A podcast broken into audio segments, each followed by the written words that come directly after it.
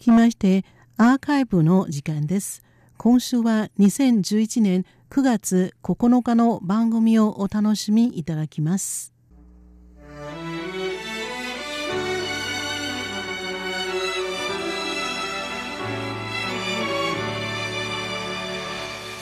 皆様いかがお過ごしでしょうか？ようこそティールームの時間です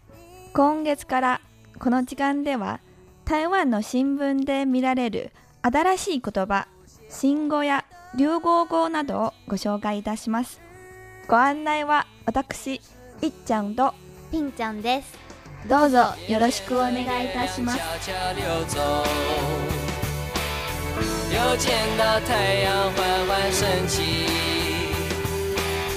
多少个昼夜变换，多少次一年四季，爱不偷懒，始终如一。いっちゃん、顔バーズという言葉を聞いたことありますか？もちろんありますよ。これは最近、台湾で新しく生まれた流行語ですね。ある新人男性歌手が著名な歌手兼音楽プロデューサーの父親のおかげで歌手デビューし大ブレイクしたためインターネット利用者の間ではカオバーズの是非をめぐって討論が繰り広げられこのカオバーズという言葉もあっという間にメディアを賑わせる信号になったわけです。はい。ということで今週はこのカオバーズについてご紹介いたします。まず漢字をご説明いたしましょう。顔は告訴の告、告げるという字の下に非常にの日という字を書きます。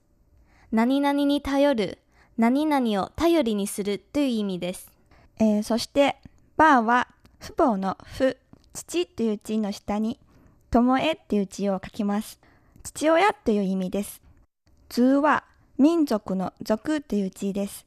一つのグループや共通する傾向のある人たちを意味します。ここまでご説明しますと、お分かりになる方はいらっしゃるかもしれませんが、この三文字はつまり、親の力に頼る人たちの意味です。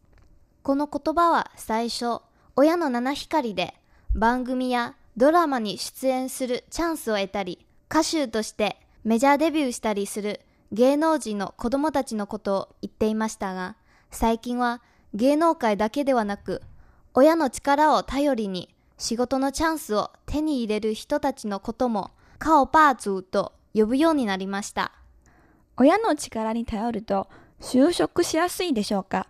一般のサラリーマンはコネに頼って入社した人たちをどう思うでしょうか早速、台湾の大手人材バンク1111人力銀行のアンケート調査を通じてそれを見てみましょ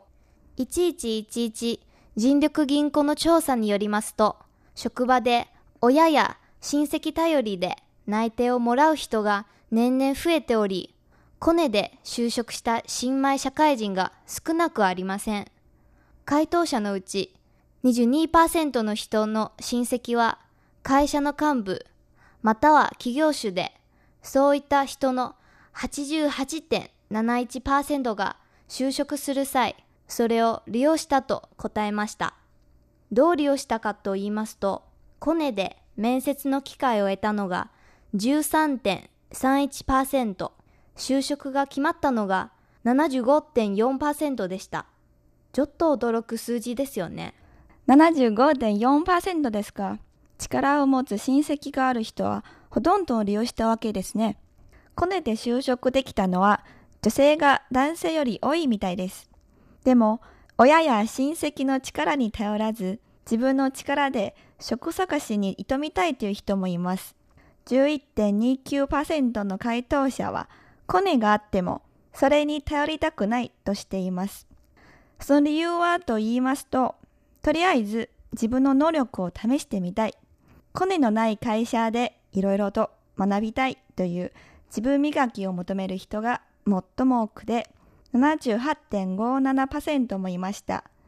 次は、コネのある会社の業種や職務は自分の趣味や特徴と合わないという理由の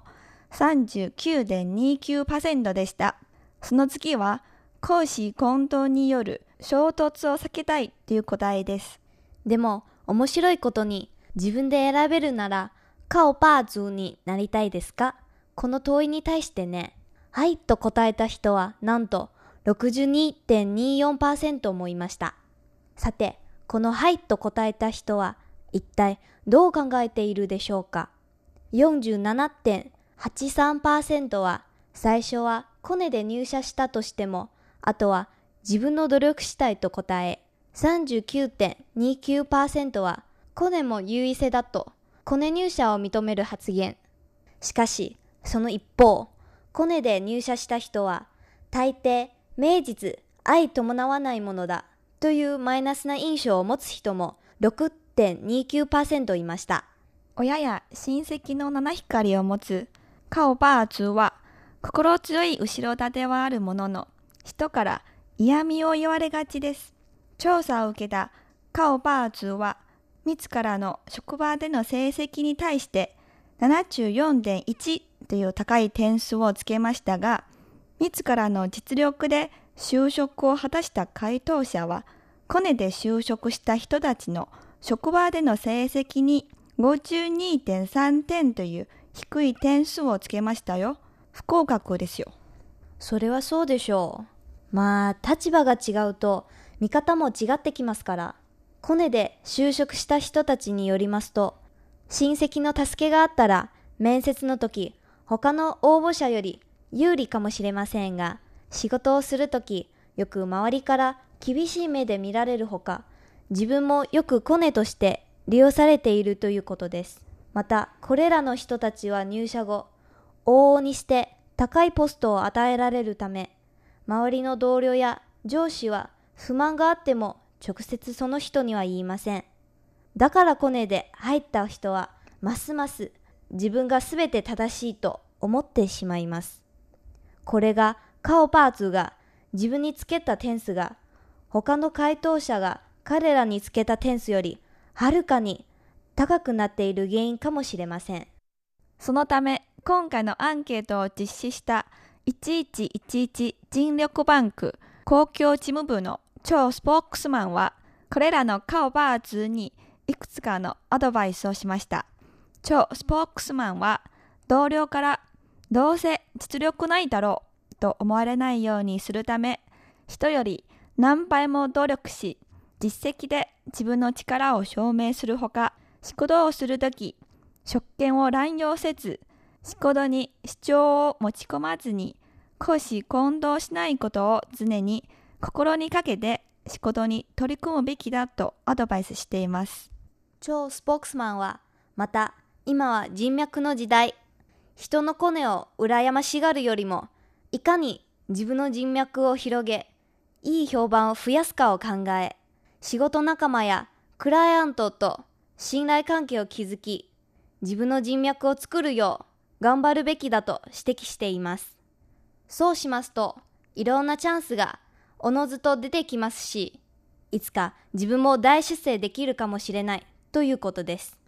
なるほど。これは新米社会人の私たちにとってもいい参考になるかもしれませんね。ようこそティールーム。今週はこの辺でお別れします。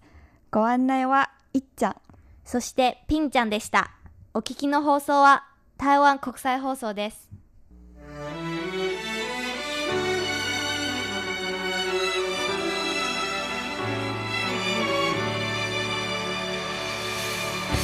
我的字典里没有放弃，因为已锁定你。我从不写空白的日记，日记里全是你。眼见着月亮悄悄溜走，又见到太阳缓缓升起。多少个昼夜变换，多少次一年四季，爱不偷懒，始终如一。耶我的字典里没有。